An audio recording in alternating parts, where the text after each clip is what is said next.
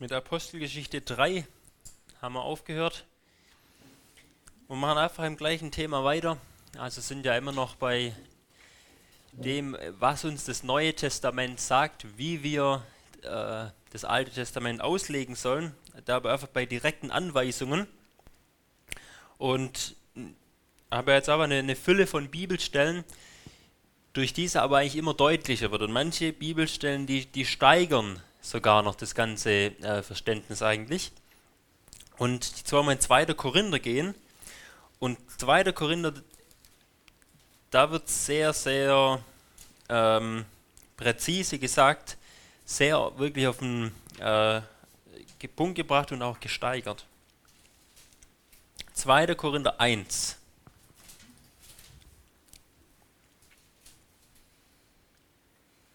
wieder eine Stelle aus Römer einfach übergangen, was wieder heißt, dass das ganze Evangelium schon vom Gesetz äh, oder schon im Alten Testament steht und eigentlich nur ausgelegt wird. Und Römer 3, 21, das Gesetz bezeugt das Evangelium, ja, selbst das Gesetz ist schon christologisch. Aber 2. Korinther 1, 19 und 20 wollen wir uns anschauen. Paulus ähm, muss sich auch verteidigen und bringt genau ein Beispiel Jesu und sagt, denn der Sohn Gottes, Christus Jesus, der unter euch durch uns gepredigt worden ist, durch mich und Silvanus und Timotheus, dieser Jesus war nicht Ja und Nein, sondern in ihm ist ein Ja geschehen. Und jetzt der eigentliche Vers, denn so viele Verheißungen Gottes es gibt, in ihm, in Christus ist das Ja, deshalb auch durch ihn das Amen. Gott zur Ehre durch uns. Also er sagt, alle Verheißungen, so viele Verheißungen es gibt, ja, das heißt alle, die es gibt, alle Verheißungen In ihm ist das Ja, deshalb durch ihn auch das Amen, ja, also alle Verheißungen, aber auch ihre Erfüllung, ihre, ihre Bestätigung, ihr, Amen. Alle Verheißungen und ihre Erfüllung haben mit Christus zu tun. Ja, und wo haben wir viele Verheißungen? Im Alten Testament. In ihm ist ein Ja zu diesen Verheißungen geschehen und nur in ihm werden sie auch bestätigt und erfüllt. Ja, durch ihn ist auch das Amen von den Verheißungen, auch von den Verheißungen im Alten Testament. Alle Verheißungen und ihre Erfüllung haben mit ihm zu tun, haben auch wieder dieses alle Verheißungen, ja, oder alle Propheten, alle Schrift. Das bedeutet jetzt nicht, dass schon alle Verheißungen erfüllt wurden, weil Jesus hier auf der Erde war. Bedeutet es ja noch nicht automatisch. Aber wir dürfen die Verheißungen im Alten Testament nicht getrennt von Jesus sehen. Sondern wenn wir im, im Alten Testament eine Verheißung haben, müssen wir zuallererst mal überlegen, was hat die mit Jesus Christus zu tun.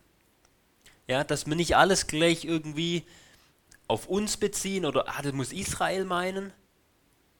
Nee, sondern dass wir zuerst mal schauen, nicht wir, nicht Israel, sondern Christus. Was hat es mit ihm zu tun?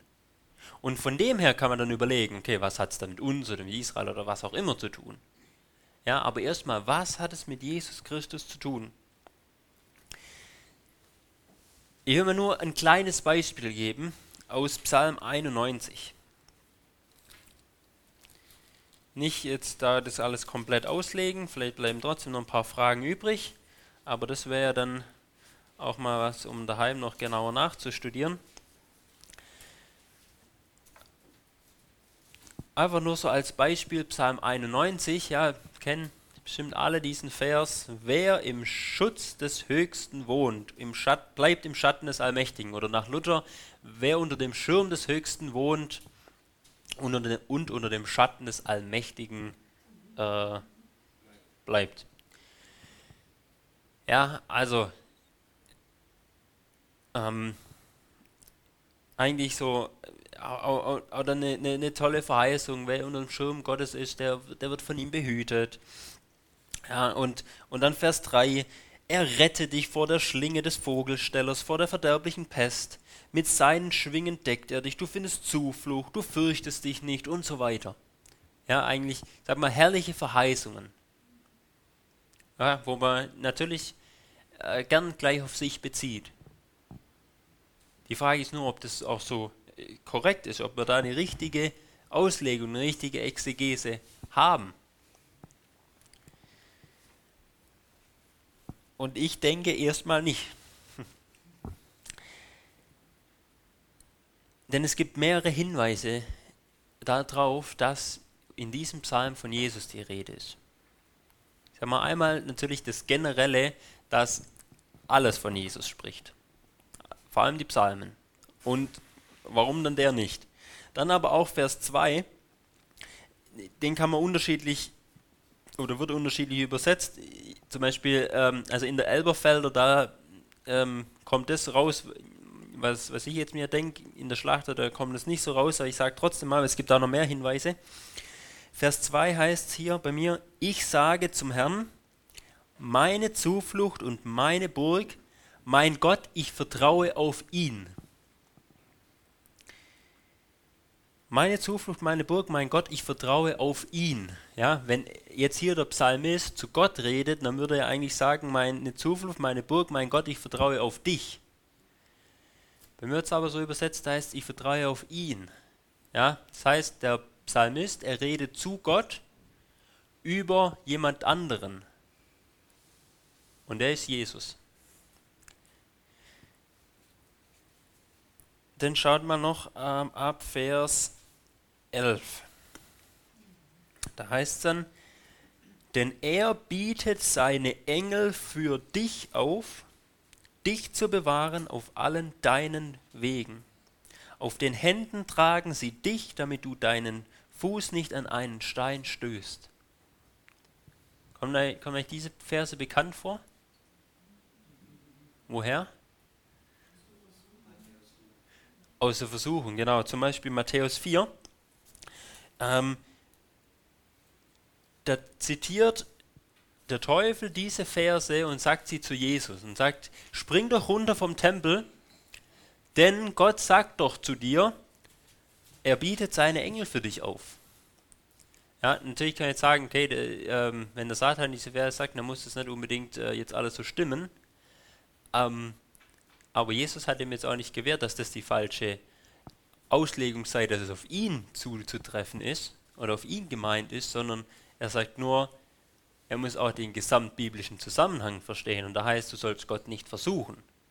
Ja? Und nur weil Gott Jesus beschützen wird, heißt nicht, dass er einfach nur vom Tempel runterspringen wird, um eine Show zu machen, huhu, ich bin der Messias.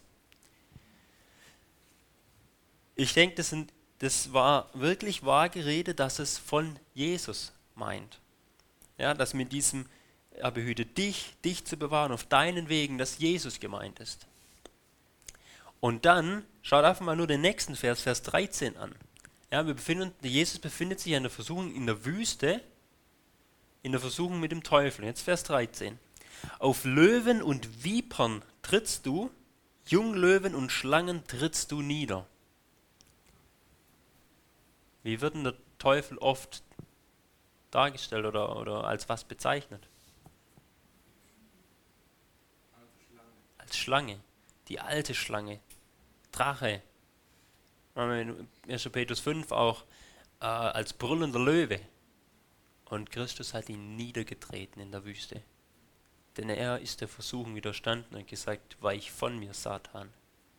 Er hat die Viper, den Satan, niedergetreten. Und wenn wir das im Hinterkopf haben, dann liest man diesen Psalm auf einmal anders ja, und liest dass über Jesus die Rede ist, dass der Psalmist über Jesus redet, dass er diesen Menschen vorstellt. Ja, das dann heißt, denn er rettet dich, Jesus, vor der Schlinge des Vogelstellers, vor der verderblichen Pest. Mit seinen Schwingen bedeckt er dich und du findest, du Jesus findest Zuflucht unter seinen Flügeln, Schild und Schutz ist seine Treue, du fürchtest dich nicht. Und zum Beispiel Vers 7. Tausende fallen an deiner Seite, Zehntausende an deiner Rechten, dich erreicht es nicht. dort in der Wüste, in dieser Versuchung, ja, wenn der Satan jemanden so versucht, wie er Jesus Christus versucht hat, dann fallen da Zehntausende. Aber Christus nicht. Er hat in der Versuchung widerstanden. Er hat, ihn hat es nicht erreicht, weil der Vater ihn bewahrt hat. Das meine ich mit, dass man nicht einfach ähm, gleich irgendwelche Verheißungen auf sich bezieht, sondern solche Verheißungen wie Tausende fallen an deiner Seite. Dich erreicht es nicht, dass man sie erstmal von Jesus her bedenkt. Denn 2. Korinther 1, 20, so viele Verheißungen Gottes es gibt, in ihm, in Christus ist das Ja, deshalb auch durch ihn das Amen, Gott zur Ehre. Die Sache ist dann, wenn wir in Christus sind, gelten uns auch die Verheißungen. Selbst wenn sie erstmal ihm gegolten haben, wenn wir in ihm sind, ja, dann gelten sie auch uns. Und jetzt lest mal Kolosser oder Epheserbrief, wie oft es da heißt, dass wir in ihm sind. Was es dann alles bedeutet, in Christus zu sein. Ja, weil Spurgeon hat mal gesagt, und da hat er recht damit, alles, was Christus ist und alles, was Christus hat, ist mein. Was Christus ist und was Christus hat, gehört mir. Er ist gekreuzigt für die Schuld. Das gehört mir. Meine Schuld ist gekreuzigt. Er ist auferstanden. Ich bin mit ihm auferstanden. Ja, er sitzt zu Rechten des Vaters. Epheser lesen wir, auch wir sind jetzt schon mit ihm sitzend in der Himmelswelt. Aber wenn wir noch hier sind, unser Bürgerrecht ist dort und im gewissen Sinne sind wir auch schon dort. Was Christus ist, gehört mir und was er hat, nämlich zum Beispiel die Sohnschaft, gehört auch mir. Ich bin ein Sohn Gottes. Er hat das Erbe. Ich bekomme das Erbe, wenn ich in ihm bin. Und so auch in ihm gelten auch mir die Verheißungen, die ihm gegolten haben. Das heißt jetzt nicht, dass ich einfach nur auf Schlangen drauftreten kann, das wird mir nichts machen, denn auch Christus musste leiden. Und der, die alte Schlange, der Satan, hat ihn in die Ferse gestochen. Lesen wir 1. Mose 3,15. Ja, du wirst ihm den Kopf zertreten, aber er wird dir die Ferse durchstechen. Ja, auch der Christus musste leiden. Ja, das heißt, wir können das jetzt nicht einfach nur dann nehmen, okay, wir sind in Christus und dann hier ein Wohlfühl- oder Wohlstandsevangelium draus machen, dass äh, uns jetzt wird kein Böses mehr erreichen oder nichts für uns auch Schlimmes. Nee, auch der Christus musste leiden. Und trotzdem, auch in dem bewahrt uns Gott. Und wenn es ich sage mal in Anführungszeichen, nur ist, dass er uns an ihm bewahrt, auch wenn wir durch das schlimmste Leiden gehen müssen. In ihm gehört uns das. Okay, soweit? Dann gehen wir nur zwei Kapitel weiter. 2. Korinther 3, ab Vers 12. Der die Rede davon, dass der neue Bund noch herrlicher ist wie der alte. Selbst der alte Bund, das Gesetz war schon sehr herrlich. Ja, wenn wir lesen, wie, die, wie, die, wie Mose das Gesetz bekommen hat, ja, dass Gott da auf dem Berg niederfuhr, alles geraucht hat und gedonnert und Herrlichkeit da war. Ja, und auch auf der Stiftshütte schon Herrlichkeit da war, alles. Sagt, sagt Paulus, das war ein herrlicher Bund und auch kein schlechter Bund. Das Gesetz ist geistlich, das Gesetz ist gut. Nicht das Gesetz ist das Problem, sondern wir sind das Problem, weil wir sind Sünder, das ist, das, deswegen ist das Gesetz ein Problem. Aber nicht, weil das Gesetz an sich schlecht ist. Aber er sagt selbst, das Alte war schon in Herrlichkeit, aber das Neue ist noch herrlicher, sagt er. Der neue Bund, in dem wir stehen. Und da steigt jetzt ein, Vers 12. Da wir nun, also 2. Korinther 3, Vers 12, da wir nun eine solche Hoffnung haben, also die Hoffnung des neuen Bundes, da wir solch eine Hoffnung haben, so gehen wir mit großer Freimütigkeit vor und tun nicht wie Mose, der eine Decke über sein Angesicht legte, damit die Söhne Israels nicht auf das Ende des Vergehenden blicken sollten. Aber ihr Sinn ist verstockt worden, denn bis auf den heutigen Tag bleibt dieselbe Decke auf der Verlesung des Alten Testaments und wird nicht aufgedeckt, weil sie nur in Christus beseitigt wird. Aber bis heute, so oft sie Mose lesen, liegt eine Decke auf ihrem Herzen.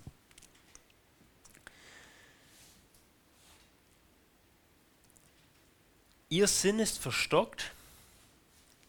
Bis auf den heutigen Tag bleibt dieselbe Decke, wenn Sie das Alte Testament lesen. Der Mose hat eine Decke auf sein Gesicht gelegt. Warum? Heißt er hier, damit die Söhne Israels nicht auf das Ende des Vergehenden blicken sollten. Ja, der Mose hat, äh, hat ja von Gott das Gesetz bekommen und von dieser Herrlichkeit angestrahlt hat sein Gesicht geleuchtet. Jetzt hat er aber eine Decke drüber gelegt, weil er wusste, dieses, diese Herrlichkeit, die hört wieder auf. Warum? Weil er wusste, das Gesetz, das er gerade bekommt, das ist nur, bis der Nachkomme käme. Denn es ist nur unser Zuchtmeister auf Christus. Das Gesetz, der erste, der alte Bund, der hört auf. Deswegen sein Leuchten hat auch aufgehört. Das, das, dieser erste Bund wird auslaufen. Denn der Mose wusste auch schon, es wird ein neuer Bund, ein besserer Bund kommen. Deswegen hat eine, eine Decke drauf, dass die Söhne Israel jetzt nicht gleich gesehen haben, dass das gleich wieder zu Ende geht, was sie gerade bekommen. Und dann heißt aber weiter, aber ihr Sinn ist verstockt. Ja, sie verstehen jetzt das Ganze nicht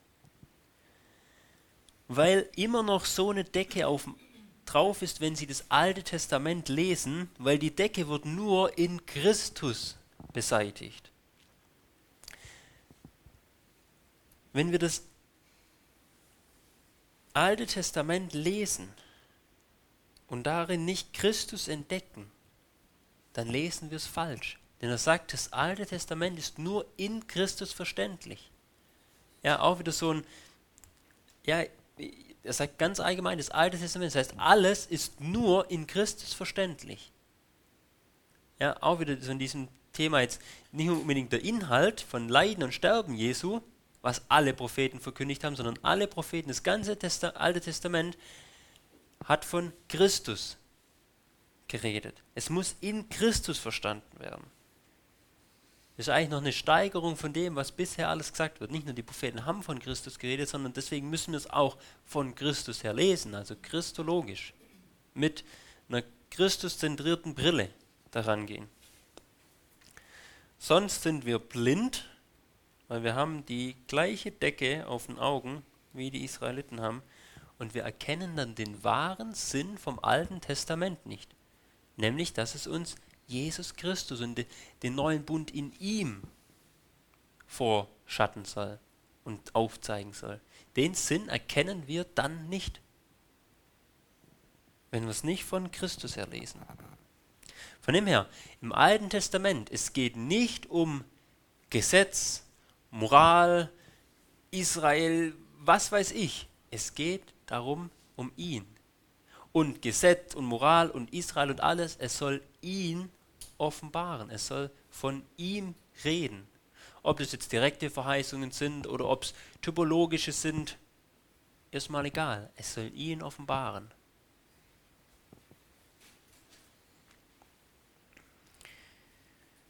Ein Beispiel dazu. Also auch wieder eine, Anweisung, wie wir es lesen sollen, aber äh, wo, wo es auch genau darum geht, nämlich im Kolosser, Kolosser 2,17.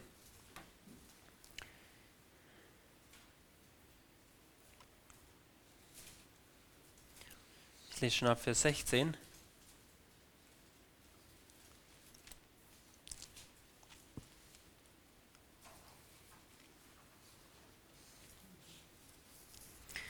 Kolosser 2 Vers 16, so richte euch nun niemand, also erstmal hat er das, eigentlich die ganze Lehre vorgestellt, ähm, was wir in Christus alles haben. Und dann sagt er, so richte euch nun niemand wegen Speise oder Trank oder betreffs eines Festes oder Neumondes oder Sabbats, die ein Schatten der zukünftigen Dinge sind. Der Körper selbst aber ist des Christus. Also er sagt so die, diese, diese ganzen Dinge vom, vom Gesetz, ja, also Speise, dass man nur bestimmte Speise essen darf, dass man ähm, Feste haben soll, dass, dass man Sabbate haben soll, all diese Dinge sind ein Schatten und der Körper davon ist Christus. Ja, so, so ein, wenn wir uns mal so einen, einen, irgendeinen Körper vorstellen, meine Hand, jetzt vom, vom Licht her, strahlt auf den Körper, auf meine Hand, ist ja ein dreidimensionaler Körper. Hier unten sehe ich jetzt aber einen zweidimensionalen Schatten. Ja, ein dreidimensionaler Körper auf immer einen zweidimensionalen Schatten. Das heißt, der Schatten kann nicht alles zeigen. Ja, da, da fehlt eine ganze Dimension, da fehlt die ganze Höhe. Der kann mir nur die Umrisse zeigen. Aber ich kann schon erkennen, ja, es ist eine Hand. Ja, wenn ich genau gucke, sehe ich, okay, die Hand, die hat einen, hat einen Ring, Okay, dann weiß ich schon, äh, die Hand, die wird verheiratet sein. Ungefähr vielleicht die Größe von der Hand, es wird eine männliche Hand sein. Ja, ich kann Dinge daran erkennen, äh, von dem Schatten her. Aber ich kann nur nicht alles erkennen. Und so ist auch das Gesetz und die allgemeinen Dinge vom Gesetz, die sind der Schatten und das Eigentliche ist Jesus. Ich probiere das mal hier aufzumalen.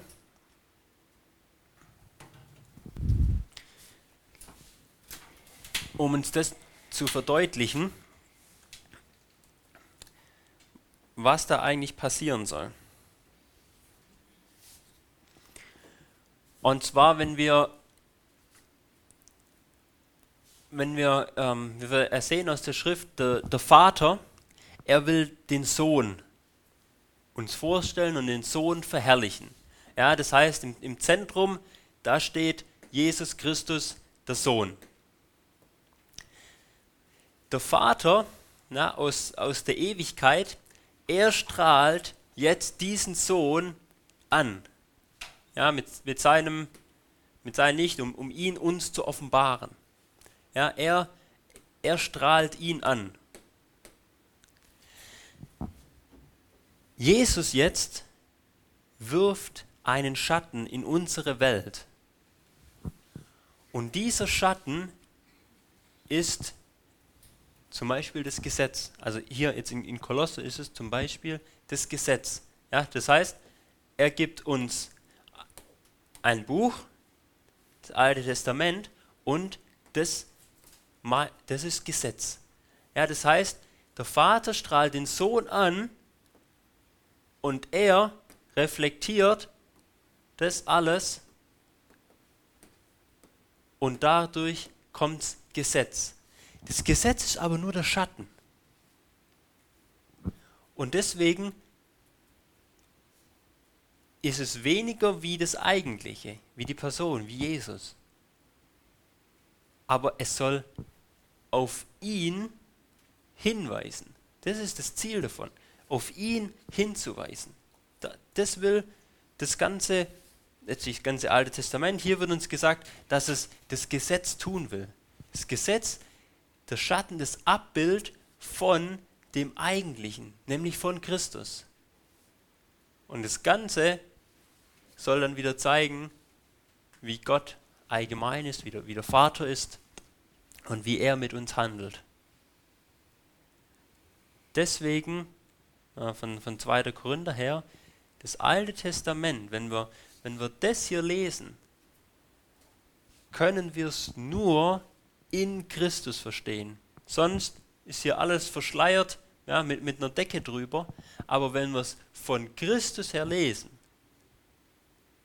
können wir diesen Schatten richtig deuten. Sonst, wir, wir sehen nur dann die, die, die Umrisse, wenn wir es aber von Christus her sehen, dann können wir es richtig deuten. Macht das soweit Sinn? Meine Zeichnungen sind nicht immer die schönsten.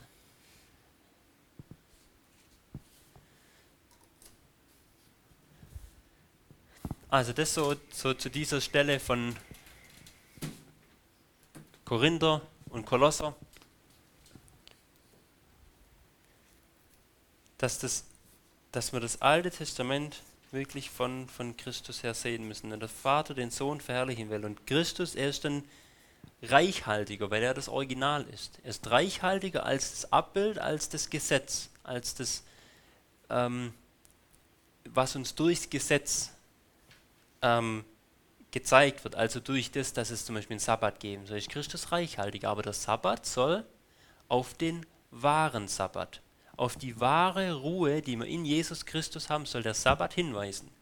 Können wir in Hebräer 4 zum Beispiel nachlesen.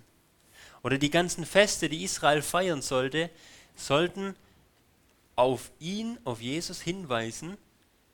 Ja, Versöhnungstag, natürlich die Versöhnung in ihm. Passa, dass er das wahre Passalam ist. Ja, und so, diese ganzen Feste haben immer irgendeine Entsprechung zu ihm. Und soll alles ihn offenbaren.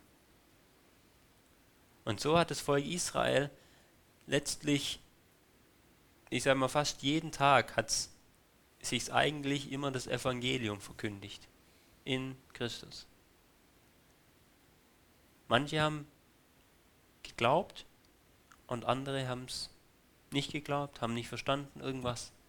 Beziehungsweise die meisten haben es nicht verstanden. Aus dem Volk, das beim Auszug dabei war, sagen wir diese zwei, drei Millionen Menschen, von denen haben es nur eine Handvoll verstanden. Mose, Josua, Aaron, Kaleb und ähm, wer war noch dabei? Scheide Miriam. An den meisten heißt es dann aber in, äh, später, an den meisten hatte Gott kein Wohlgefallen. Das ist wirklich eine bittere Tatsache. Er hatte kein Wohlgefallen an ihnen, weil es nicht aus Glauben war, sagt uns dann Hebräer 11. Es war nicht aus Glauben. Nicht, sie haben das Gesetz gesehen und nicht das, was es eigentlich offenbaren soll. Der Mose, der hat es gewusst.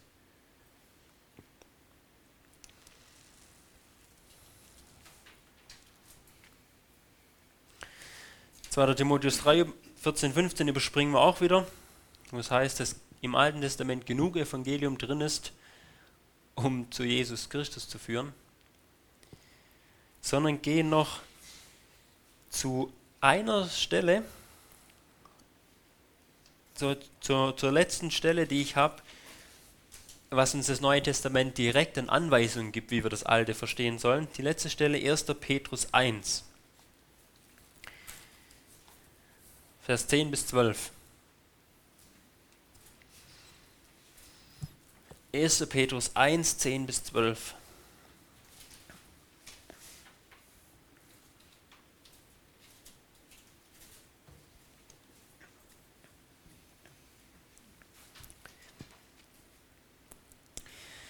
Im Hinblick auf diese Rettung suchten und forschten Propheten die über die an euch erwiesene Gnade weissagten. Sie forschten, auf welche oder was für eine Zeit der Geist Christi, der in ihnen war, hindeutete, als er die Leiden, die auf Christus kommen sollten, und die Herrlichkeit danach vorher bezeugte. Ihnen, also diesen Propheten, wurde offenbart, dass sie nicht sich selbst, sondern euch dienten, im Blick auf das, was euch jetzt verkündigt worden ist, durch die, welche euch das Evangelium verkündigt haben im Heiligen Geist, der vom Himmel gesandt ist, in welche Dinge Engel hineinzuschauen begehren.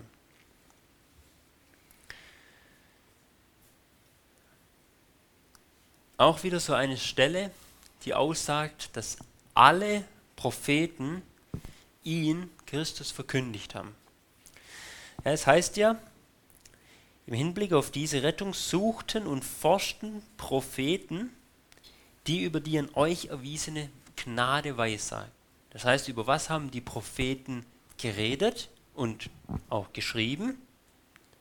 Also meint ja immer dann das Aufgeschriebene, sonst hätte es der, pa der Paulus oder Petrus oder wer auch immer auch nicht. Was haben die Propheten geschrieben? Über die Gnade an euch. Wer ist in diesem Fall euch? Für die? Für die Gemeinde, genau. Der Petrus schreibt ja an Christen.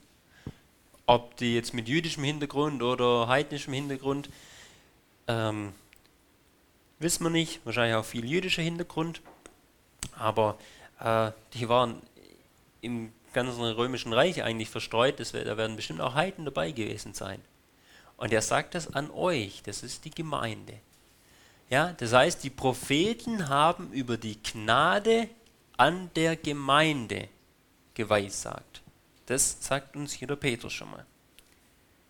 Sie forschten über die an euch, der Gemeinde, erwiesene Gnade. So, und es ging um diese Rettung, ja, im Hinblick auf diese Rettung suchten, forschten sie. Um was für eine Rettung geht es hier? Nur ein Vers davor, Vers 9. Und so erlangt ihr das Ziel eures Glaubens, die Rettung der Seele. Ja, das Ziel des Glaubens, die Rettung der Seele. Ja, das heißt, es geht um die Rettung in Jesus Christus. Oder Vers 5 auch, die ihr in der Kraft Gottes durch Glauben bewahrt werdet zur Rettung. Ja, es geht um die Rettung, die durch Glauben ist. Es geht letztlich um das Evangelium. Um die Rettung im Evangelium. Um die Rettung durch Christus. Im Hinblick auf diese Rettung, also ich sage mal im Hinblick auf Christus, im Hinblick aufs Evangelium, er verkörpert das Evangelium ja. Im Hinblick aufs Evangelium haben die Propheten über die Gnade an der Gemeinde geweissagt. Das, das, das ist der Inhalt der Propheten. Sie reden über die Gemeinde, sie reden über, äh, über das Evangelium, über Christus. So, aber dann heißt es hier, das ist ja eigentlich nur ein einleitender Satz, sondern er will ja sagen, von was die geforscht haben. Ja, was haben die Propheten erforscht oder gesucht? Vers 11, sie forschten, auf welche oder auf was für eine Zeit der Geist Christi, der ihnen war, hindeutete. Sie haben geforscht, wann, ja, also auf welche oder was für eine Zeit, das heißt, auf wann, auf welche Zeit wird, werden diese Leiden Christi kommen. Ja, wann wird Christus das alles erleiden? Die Propheten haben sich nicht gefragt, wie wird es mit dem Christus sein oder was wird überhaupt passieren mit unserer Schuld? Die wussten ganz klar von Jesus Christus, äh, vom Messias. Was sie aber nicht wussten, war, wann wird es passieren? Und da haben sie geforscht. Ja, wann wird die Ankunft Jesus sein? Ja? Wir überlegen uns auch, ja, wann könnte nicht die Wiederkunft sein? Wir sollen nicht ein Datum ausrechnen, aber können uns trotzdem ein bisschen ähm, überlegen äh, und kommen zu dem Ergebnis, es ist hoffentlich bald. Und die haben geforscht, wann wird es sein, dass der Messias endlich kommt? Wann wird diese Zeit soweit sein? Und wiederum, es geht um die Propheten, das heißt alle Propheten, hat man jetzt auch schon zur Genüge. Und, wie, und wiederum jetzt auch der Inhalt, was, was haben sie verkündigt? Die Gnade an der Gemeinde und so weiter. Sie forschten, auf welche Zeit der Geist Christi, der in ihnen war, hindeutete, als er die Leiden, die auf Christus kommen sollten, und die Herrlichkeit danach bezeugte. Und zwar vorher bezeugt. Ja, der Heilige Geist hat es ihnen vorher bezeugt, dass Leiden kommen soll und danach Herrlichkeit. Wieder der Inhalt von den Propheten. Leiden und Herrlichkeit Christi. Und zwar heißt es erst die Leiden und danach die Herrlichkeit. Weil manchmal, wenn man die Propheten liest, dann, dann denkt man, die sagen beides in einem Satz aus oder haben sie überhaupt gecheckt oder sowas. Die Stelle sagten, ja, die, die, die haben es gecheckt. Wir müssen nur gucken, okay, wie sollen wir jetzt die, die Propheten verstehen? Die wussten beides. Die waren nicht so verwirrt, wie es für uns vielleicht klingt.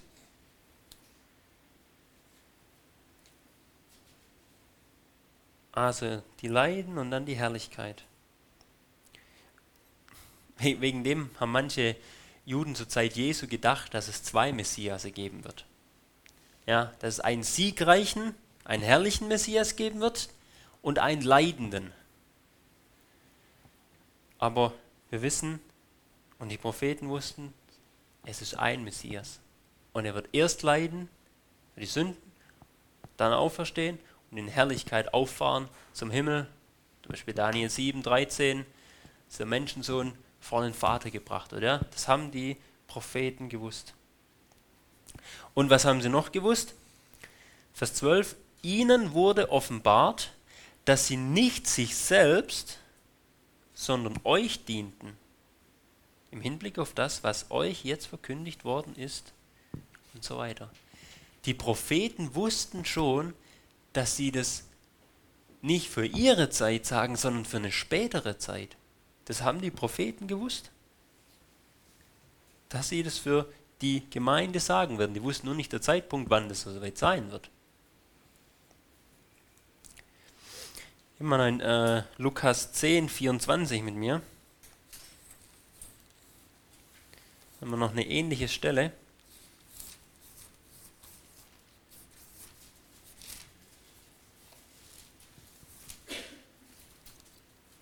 Lukas 10, 24.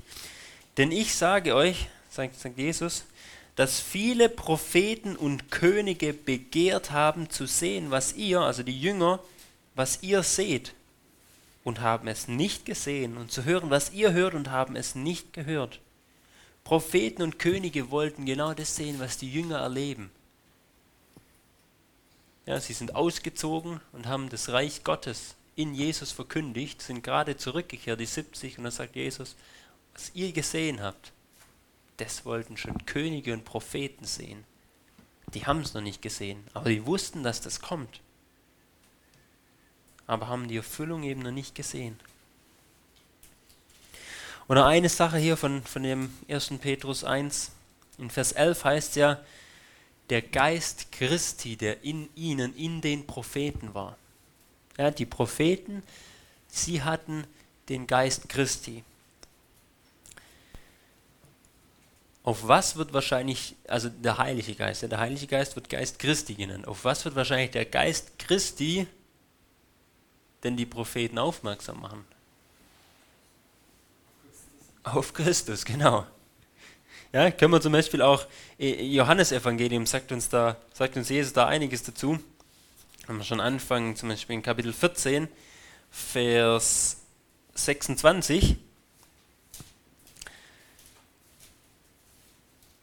Der Beistand aber, der Heilige Geist, den der Vater senden wird in meinem Namen, der wird euch alles lehren und euch an alles erinnern, was ich euch gesagt habe. Ja, also er wird euch das Vergangene lehren. So sind dann auch die Briefe entstanden. Die Jünger, die Apostel haben sich daran erinnert, was hat ihnen Jesus gesagt. So sind die Evangelien entstanden. Was hat er gesagt, was hat er getan? Der Heilige Geist hat es gemacht und hat somit die Schrift inspiriert. Aber er wird euch alles lehren, was ich euch gesagt habe. Ja, er weist auf das von Christus hin. Oder Kapitel 16 wird es noch deutlicher. Ab Vers 13. Wenn aber jener, der Geist der Wahrheit, also der Heilige Geist, gekommen ist, wird er euch in die ganze Wahrheit leiten. Denn er wird nicht aus sich selbst reden, sondern was er hören wird, wird er reden, und das Kommende wird er euch verkündigen. Und jetzt Vers 14. Er wird mich verherrlichen, denn von dem meinen wird er nehmen und euch verkündigen. Der Heilige Geist ist immer ein Geist, der Jesus Christus verherrlicht.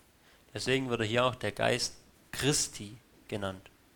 Dem Geist Christi geht es um Christus. Ja, und wenn dieser Heilige Geist, wie wir dann an anderen Stellen lesen, wenn er die Bibel inspiriert hat, auch das Alte Testament, was wird er wahrscheinlich als Botschaft gehabt haben? Christus. Auch schon im Alten Testament. Das sehen wir hier auch in 1. Petrus ganz deutlich, dass die Propheten genau das hatten. Das waren so jetzt die Bibelstellen, die ich gefunden habe, zu dem, dass äh, was das Neue Testament uns an Anweisungen gibt, wie wir das, Neue, das Alte Testament lesen sollen. Bevor wir jetzt weitermachen, was uns das Neue Testament an Beispielen gibt, wie es das Alte Testament auslegt, erstmal noch, gibt es bis hierher noch Unklarheiten, Fragen, irgendwas?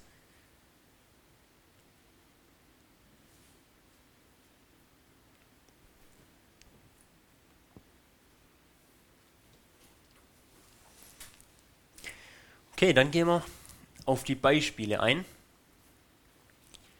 wo uns das Neue Testament klare äh, Dinge auch gibt, wie es das Alte auslegt. Und das habe ich unterteilt in zwei Dinge. Einmal so direkte ähm, Verheißungen aus dem Alten Testament, wo das Neue Testament sagt, dass die erfüllt wurden.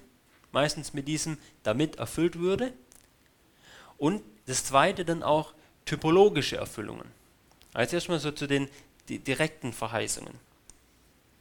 Machen wir erstmal eine Reise durchs Matthäusevangelium.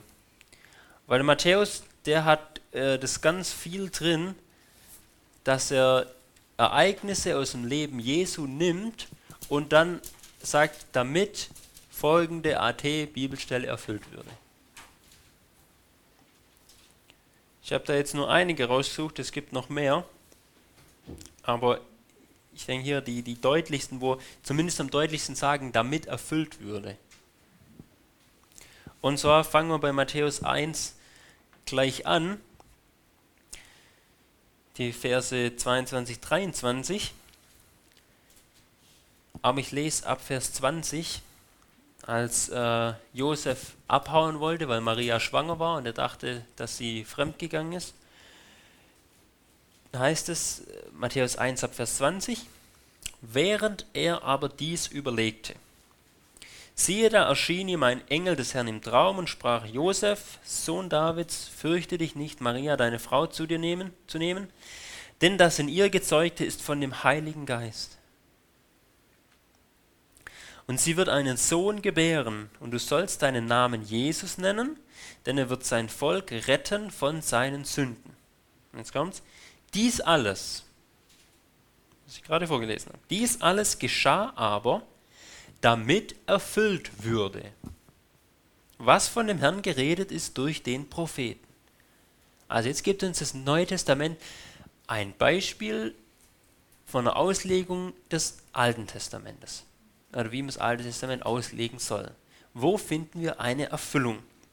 Wo sagt das Alte Testament was, was jetzt erfüllt wird? Und zwar spricht der Prophet, siehe, die Jungfrau wird schwanger werden und einen Sohn gebären und wird seinen Namen Immanuel oder hebräisch äh, äh oder Emanuel oder hebräisch Immanuel nennen, was übersetzt ist Gott mit uns. Wer hat denn Parallelstellen in seiner Bibel? Nicht so viele haben Parallelstellen. Ah, doch ein paar. Weil das, ähm, das ist zum Beispiel einer von den praktischen Tipps, die ich habe oder die ich äh, aus, die ich selber so mache. Ähm, ich habe bei mir Parallelstellen und wenn ich was im Neuen Testament sehe, dass das Alte Testament zitiert wird, dann schreibe ich mir an Rand AT hin und in den äh, Parallelstellen bei mir ähm, äh, tue ich das dann so mit meinem Bleistift, den ich eigentlich immer in der Bibel habe, tue ich das dann so ähm, schraffieren, so grau unterlegen. Das mache ich bei allen Parallelstellen, die ich gut finde. Und bei denen, die dann ausdrücklich auch Zitate aus dem Alten Testament sind, die tue ich dann einfach noch unterstreichen. Dann weiß ich, okay, AT-Stelle und dann einmal unterstreichen, dort steht diese AT-Stelle. Wenn, ihr, wenn das euch hilfreich ist, dann könnt ihr das jetzt auch immer gleich machen, ähm, weil wir jetzt einige AT-Stellen ja, uns auch angucken, die im Neuen Testament vorkommen. Also, wo, wo steht diese Bibelstelle, dass die Jungfrau schwanger wird? Jesaja 7, Vers 14. Steht sogar schon hier vorne natürlich klar. Aber da ist man einfach selber kann man zum Beispiel in seine Parallelstellen gucken oder vielleicht hat man eine andere Bibel, die Parallelstellen hat. Es das heißt jetzt nicht immer, dass die Parallelstellen natürlich richtig sind, aber in den allermeisten Fällen schon. Oder ich habe auch zum Beispiel eine Liste, in der alle alttestamentlichen Zitate im Neuen Testament aufgelistet sind. Und dann kann man das zum Beispiel auch immer mal durchgehen. Habe ich hinten ausliegen, wen das interessiert, darf sich jeder eins mitnehmen. Also, Wir haben, wir haben gelesen im Neuen Testament, dass etwas erfüllt wird, was im Alten Testament gesagt ist. Dann schauen wir doch einfach mal ins Alte Testament und gucken einfach mal, ob wir das auch so entdecken würden. Jesaja 7, 14. Ja, ganz bekannter Text. Ja, vielleicht so Weihnachtstext, wie auch immer. Jesaja 7 geht es darum, dass ähm, Gott den Jesaja zu dem ungläubigen König Ahas schickt und ihm sagt, dass er von den Assyrern gerettet wird. Ja, die, die Assyrer haben ja schon das Nordreich belagert und haben die verschleppt. Und jetzt wollten die Assyrer noch weitermachen, haben gedacht, das Südreich kassieren wir auch gleich ein und sind auch schon vor den Toren ähm, äh, des Südreichs gestanden. Und Gott, weil dem äh, sagt durch den Jeremia zu dem Ahas, ich werde euch vor ihnen retten. Ihr werdet nicht in die Verbannung kommen. Und ich will dir sogar ein Zeichen dafür geben. Aber der ungläubige Ahas lehnt das Zeichen ab, vielleicht, dass er das nicht glauben muss und dass er trotzdem Angst haben darf. Warum auch immer. Aber Gott gibt trotzdem das Zeichen und sagt, Vers 14, sagt Jesaja, darum wird der Herr selbst euch ein Zeichen geben. Siehe, die Jungfrau wird schwanger werden und einen Sohn gebären und wird seinen Sohn Immanuel nennen. Und noch ein bisschen weiter. Das Zeichen dafür, dass Gott, die, äh, die, dass Gott Israel von den Assyrern retten wird, ist, dass eine Jungfrau schwanger werden wird. Jetzt lesen wir aber bei Matthäus, erfüllt hat sich das Ganze erst in Jesus, das heißt circa 700 Jahre später. Können wir sich sagen, oh, ja, vielleicht ist es irgendwie typologisch, ähm, denke ich aber auch nicht, weil sowohl der Ahas hatte schon einen Sohn, das heißt, Ahas seine Frau war keine Jungfrau mehr. Ja, der hatte schon den Hiskia, der war schon circa neun Jahre alt. Und dem ähm, äh, Jesaja, seine Frau, kann es auch nicht sein, weil der hatte auch schon einen Sohn. Also, wer sollte das sein? Und das Neue Testament sagt, es wird in Jesus erfüllt. Das heißt, der Jesaja sagt, okay, du willst kein Zeichen, Ahas, Gott gibt dir trotzdem ein Zeichen, und zwar wird das Zeichen aber erst in 700 Jahren passieren, und zwar im Messias. Dass der Messias von einer Jungfrau geboren wird und retten wird. Matthäus 1 heißt dann, denn du sollst seinen Namen Jesus nennen, denn er wird sein Volk von den Sünden retten. Das heißt, diese diese, diese ganze ähm, Verheißung in Jesaja, die deutet schon über die Rettung von Assyrien hinaus. Ja, die Rettung mit Assyrien ist schon ein Bild für die Rettung von den Sünden dann. Weil die erfüllt sich erst in Jesus, dieses ganze Zeichen. So legt der Matthäus Jesaja hier aus als ein Beispiel von der christologischen Auslegung vom Alten Testament.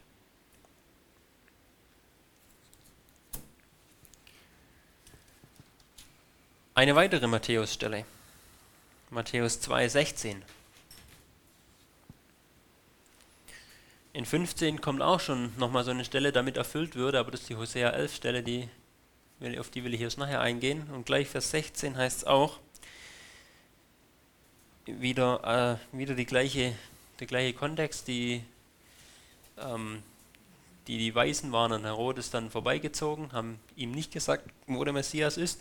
Und dann heißt in Vers 16, da ergrimmte Herodes sehr, als er sah, dass er von den Weisen hintergangen worden war, und er sandte hin und ließ alle Jungen töten, die in Bethlehem und in seinem ganzen Gebiet waren, von zwei Jahren und darunter nach der Zeit, die er von den Weisen erforscht hatte da wurde erfüllt. Okay, wir müssten schon wieder ähm, ja, aufmerken. Da wurde erfüllt, was durch den Propheten Jeremia geredet ist. Der spricht, eine Stimme ist in Rama gehört worden, weinen und viel Wehklagen. Rahel beweint ihre Kinder und sie wollen sich nicht trösten, wollte sich nicht trösten lassen, weil sie nicht mehr sind. dort in, in Rama, ja, nördlich von Jerusalem, also diese ganze Gegend von, von Bethlehem, wird Rahel, also die, die jüdischen Frauen weinen, weil ihre Kinder nicht mehr da sind, weil ihre Kinder tot sind.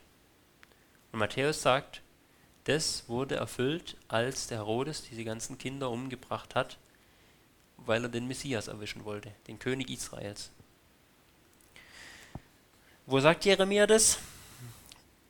Parallelstelle von mir sagt in Jeremia 31, Vers 15. Schauen wir uns auch das wieder an. Um mal ein bisschen zu lernen, wie sollen wir das Alte Testament auslegen. Haben wir es schon gehört?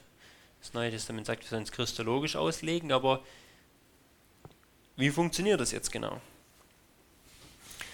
Ja, also wenn wir in Jeremia 31 schauen, bei mir Elberfelder Bibel heißt die Überschrift, ja, das ist ja eine von Menschen gemachte Überschrift, aber die heißt bei mir zukünftiges Heil für Israel und Juda.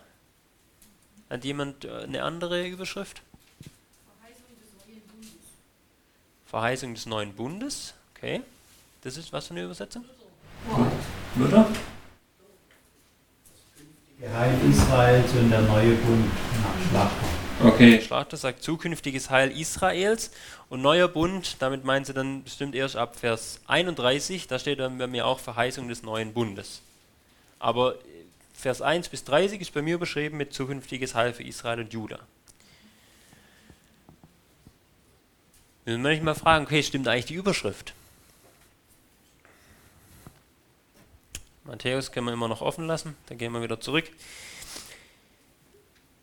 Ist die Überschrift korrekt? Lassen Sie mal gleich mal Vers 1 lesen, da heißt es, in jener Zeit spricht der Herr, werde ich der Gott aller Sippen Israels sein und sie werden mein Volk sein. Okay, geht schon mal zumindest um Israel. Vers 7 heißt dann aber zum Beispiel, dass es nur um den Rest Israels geht steht, so spricht der Herr, jubelt über Jakob mit Freuden und jauchzt über das Haupt der Nationen, verkündet, Lob singt und sprecht, gerettet hat der Herr sein Volk, den Rest Israels. Und der Rest Israels gibt, kommt auch viel in Jesaja vor, wird dann auch in Römer zitiert, meint die Gläubigen, die aus Israel sind. Die wahren Gläubigen und nicht das komplette Volk, das nämlich oft gottlos war. Es meint die, die dort in dem Volk gläubig sind. Also, okay, es geht nicht um ganz Israel, sondern es geht um den Rest Israels. Vers 10 dann. Hört das Wort des Herrn, ihr Nationen, und meldet es auf den fernen Inseln und sagt, der Israel zerstreut hat, wird es wieder sammeln und wird sie es hüten wie ein Hirte seine Herde. Warum soll es das Ganze auch an die Nationen, an die Heiden verkündigt werden, dass Gott es mit Israel macht? Weil die genauso dazukommen sollten. Denn schaut mal ab Vers 31, wo uns der neue Bund verheißen wird, wo es heißt, siehe Tage kommen, spricht der Herr, da schließe ich mit dem Haus Israel und mit dem Haus Juda einen neuen Bund. Ja, also schon Israel und Juda einen neuen Bund, nicht wie der Bund, den ich mit ihren Vätern geschlossen habe an dem Tag, als, sie bei, als ich sie bei der Hand fasste, um sie aus dem Land Ägypten herauszuführen. Diesen meinen Bund haben sie gebrochen, obwohl ich doch ihr Herr war, spricht Yahweh. Sondern das ist der Bund, den ich mit dem Haus Israel an jenem Tag schließen werde, spricht Yahweh, ich werde mein Gesetz in ihr Inneres legen und werde es auf ihr Herz schreiben, ich werde ihr Gott sein und sie werden mein Volk sein. Der neue Bund ist an Israel und Juda adressiert. Wenn wir jetzt aber den Hebräerbrief lesen, dann wird uns da in Kapitel 8 und in Kapitel 10 gesagt, dass dieser neue Bund uns, der Gemeinde, gilt. Denn die Gemeinde ist das Israel aus Juden und Heiden. Sie ist das wahre Israel, die wahren Gläubigen. deswegen gehört der neue Bund auch uns. Zu diesem Israel und Juda gehören alle, die durch Jesus Christus glauben, denn der neue Bund wird in Jesus er in Kraft getreten und, und besteht nur in Jesus. Von dem her, hier zu diesem Israel und Juda gehören nach der Auslegung des Neuen Testaments. Ja, und wir glauben ja, dass das Neue Testament uns auch das, das, ähm, die Richtschnur ist. Und ich sage, wenn uns das Neue Testament das Alte auslegt, dann dürfen wir das nicht für falsch halten und sagen, das Alte Testament muss das Neue auslegen. Nee, sondern das Neue legt uns das Alte aus, weil im, im, Alten wird uns nirgends das Neue ausgelegt, weil es es da noch gar nicht gab. Aber wenn das Neue das Alte auslegt, dann sollten wir uns auch daran halten. Und da heißt es, dieses Israel und Juda, dazu gehören auch wir, selbst wenn wir Heiden sind. Sagt uns Hebräer 8 und Hebräer 10.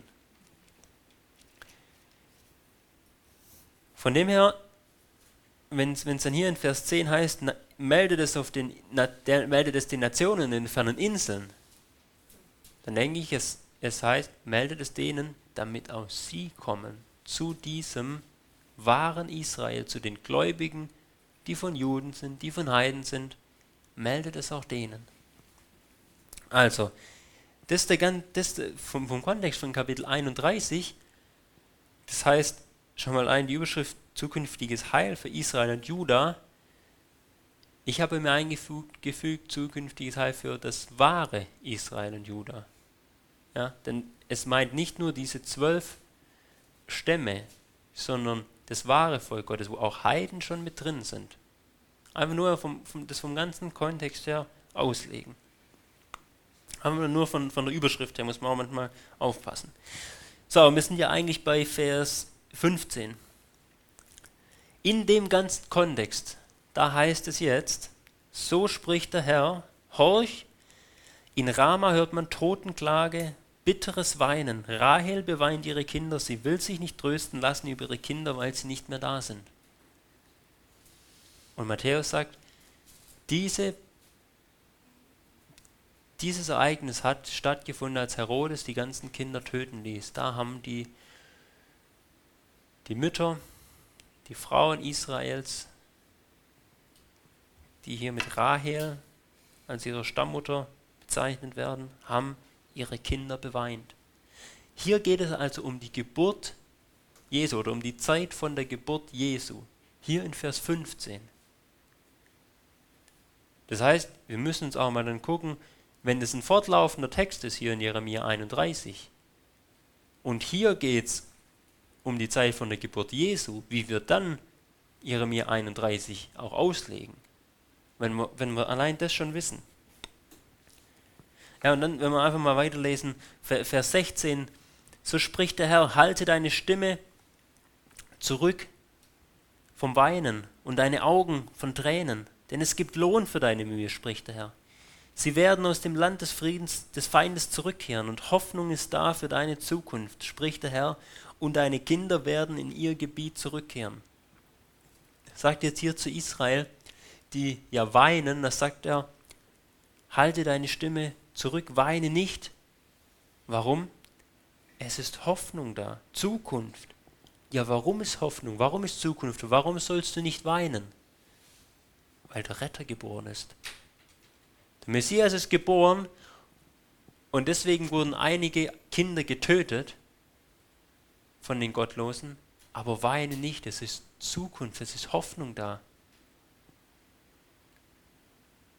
So muss man dann diese, diese ganzen Verse verstehen. Es ist nicht weinen, weil der Christus doch geboren ist. Das wieder als, als Beispiel da haben wir den, den Kontext von Jeremia 31, dass wir das Ganze jetzt dann auch von, von der einen Stelle dann, dann richtig verstehen. Und so gibt es im, äh, im Alten Testament immer wieder, äh, immer wieder so, so Punkte, da sagt das Neue Testament was dazu, dann vielleicht drei Kapitel später da wieder was, das ist vielleicht christologisch, das ist so zu verstehen, dann haben wir da Anhaltspunkte. Und von daher, dass wir dann den, den Kontext von daher auslegen. Und deswegen habe ich meine Überschrift geändert und das Wahre eingefügt. Ja, es ist jetzt nicht falsch zu schreiben, zukünftiges Heil für Israel und Juden oder, oder Juda. Aber dann müssen wir ein richtiges Verständnis von Israel und Juda haben. Dass es nicht um, nur um die zwölf Stämme geht, sondern um die Gläubigen aus diesen zwölf Stämmen und die Gläubigen aus den Heiden. Und deswegen habe ich für mich das wahre Israel eingefügt.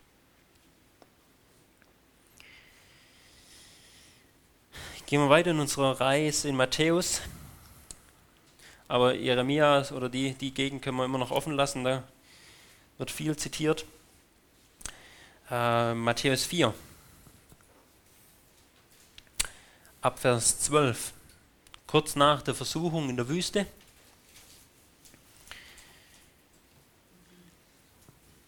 heißt es, Matthäus 4 ab Vers 12, aber eigentlich geht es dann um den Vers 17. Als aber je, als er Jesus gehört hatte, dass Johannes überliefert worden war, ging er weg nach Galiläa und verließ Nazareth und kam und wohnte in Kapernaum, das am See liegt, in dem Gebiet von Sebulon und Naphtali, damit erfüllt würde, was durch den Propheten Jesaja geredet worden ist, der sagt: Land Sebulon und Land Naphtali, gegen den See hin, jenseits des Jordan, Galiläa der Nationen er sagt folgendes für sie. Das Volk, das in Finsternis saß, hat ein großes Licht gesehen, und denen, die im Land der Schatten des Todes saßen, ist Licht aufgegangen. Von da an begann Jesus zu predigen und zu sagen, tut Buße, denn das Reich der Himmel ist nahe gekommen. Das ist nicht Vers 17, sondern Vers 14, äh, der, der explizite, Vers 14 bis 16.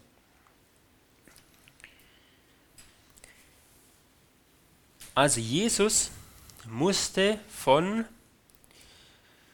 Nazareth nach Kapernaum direkt an den See Genezareth ziehen, damit etwas erfüllt wird.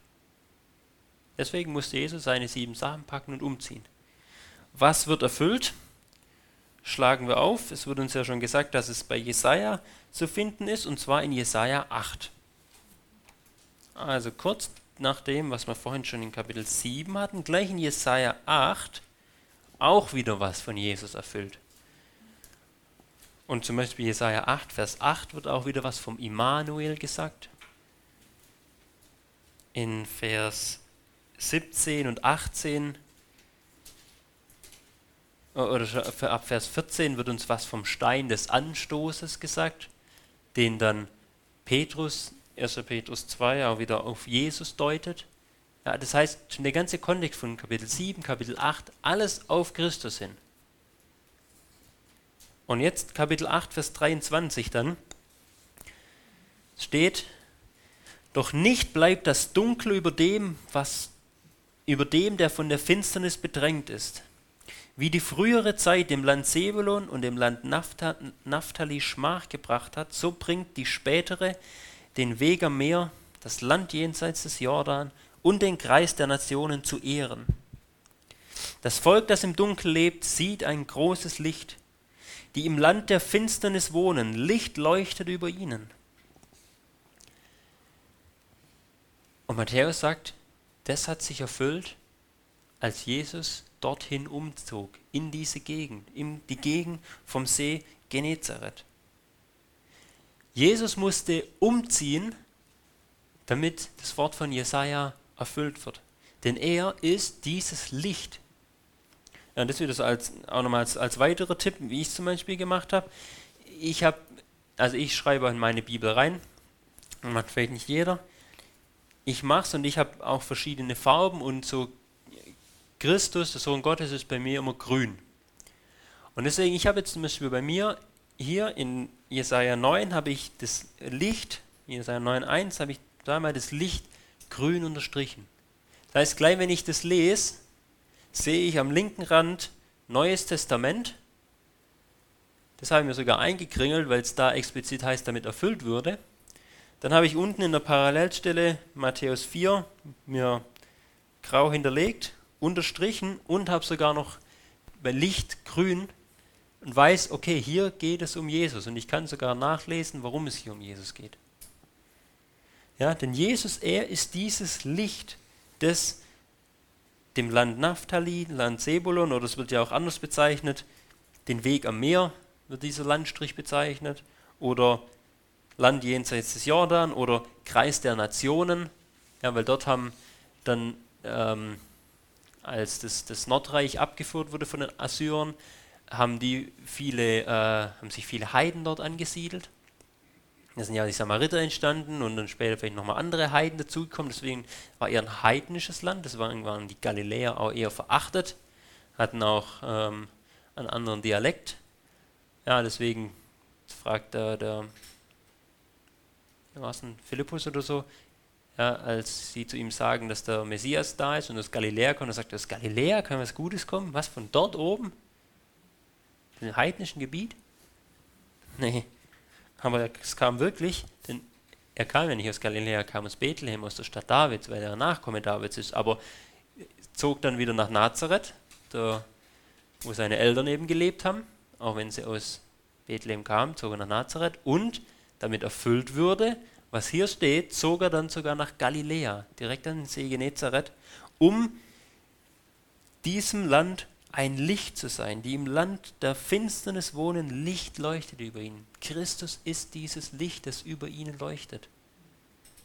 So müssen wir Jesaja lesen, auch wenn wir das vielleicht nicht gleich erkennen würden. Ja, wie, da leuchtet Licht über ihnen, haben sie irgendwie einen Gedankenblitz gehabt. Nee, Christus, er kam, wohnte unter ihnen, hat unter ihnen verkündigt. Das ist das Licht, das geleuchtet hat. So müssen wir Jesaja lesen. Ja, und dann gucken wir gleich einfach nur ein paar Verse später weiter in Vers 5. Ich lese es einfach komplett, weil Vers 5, ja, ganz bekannte Verse auf Jesus, singen wir auch im Lied. Ich lese einfach mal die, nächst, die, die Verse dazwischen. Ja, wenn in Vers 1 und in Vers 5 von Jesus die Rede ist, wahrscheinlich wird in den Versen dazwischen wird es auch um das Ganze gehen. Ich lese einfach mal. Du vermehrst den Jubel, du machst die Freude groß. Ja, warum? Weil Jesus zu ihnen gezogen ist. Sie freuen sich vor dir, wie man sich freut in der Ernte, wie man jauchzt beim Verteilen der Beute, weil Christus da ist. Denn das Joch ihrer Last, der Stab auf ihrer Schulter, den Stock ihres Treibers zerbrichst du wie am Tag Midians. Ja, das ist diese Finsternis, in der sie saßen. Und was ist die Finsternis? ihre Sünden. Ja, dieses Joch, das ist damit gemeint, dieses Joch zerstörst du, Messias. Du zerstörst die, ihnen dieses Joch, du nimmst ihnen dieses Joch ab. Wie am Tag Midians, ja, also wie bei Gideon, durch 300 Menschen, das heißt menschlich unmöglich, allein Gottes Tat ist es. Denn jeder Stiefel, der dröhnend einherstampft und jeder Mantel in Blut gewälzt, verfällt im Brand, wird ein Fraß des Feuers. Ja, wahrscheinlich jeder, der anders, da, anders handelt als durch diese Rettung, der wird irgendwann im, im Gericht vergehen. Denn ein Kind ist uns geboren, ein Sohn uns gegeben, die Herrschaft ruht auf seiner Schulter und man nennt seinen Namen wunderbarer Ratgeber, starker Gott, Vater der Ewigkeit, Fürst des Friedens. Groß ist die Herrschaft und der Friede. Ja, das ist alles der Messias, groß ist seine Herrschaft, groß sein Friede, der Friede des Evangeliums. Der wird kein Ende haben auf dem Thron Davids, weil er Nachkomme Davids. Und über seinem Königreich, das ist das Königreich, das Jesus dann da ausgerufen hat. Um es zu festigen und es zu festigen und zu stützen durch Recht und Gerechtigkeit von nun an bis in Ewigkeit. Der Eifer des Herrn der Herrscharen wird dies tun. Das ist alles hier vom messianischen Reich die Rede. Und Matthäus, er zeigt uns das so auf. Ja, zeigt uns auf, Jesaja 7, Jesaja 8, hier Jesaja 9. Alles Kontext christologisch auszulegen. Nebenher es ist gut, wenn wir erkennen, oder wenn wir diese, diese Stellen eigentlich haben im Alten Testament, irgendwo, ah, okay, das Neue Testament sagt hier was und es meint es christologisch, das heißt, den ganzen, du musst den ganzen Kontext auch von Christus her auslegen und jetzt nicht irgendwie, keine Ahnung, auf mich, auf Israel, auf irgendwas beziehen, sondern auf ihn.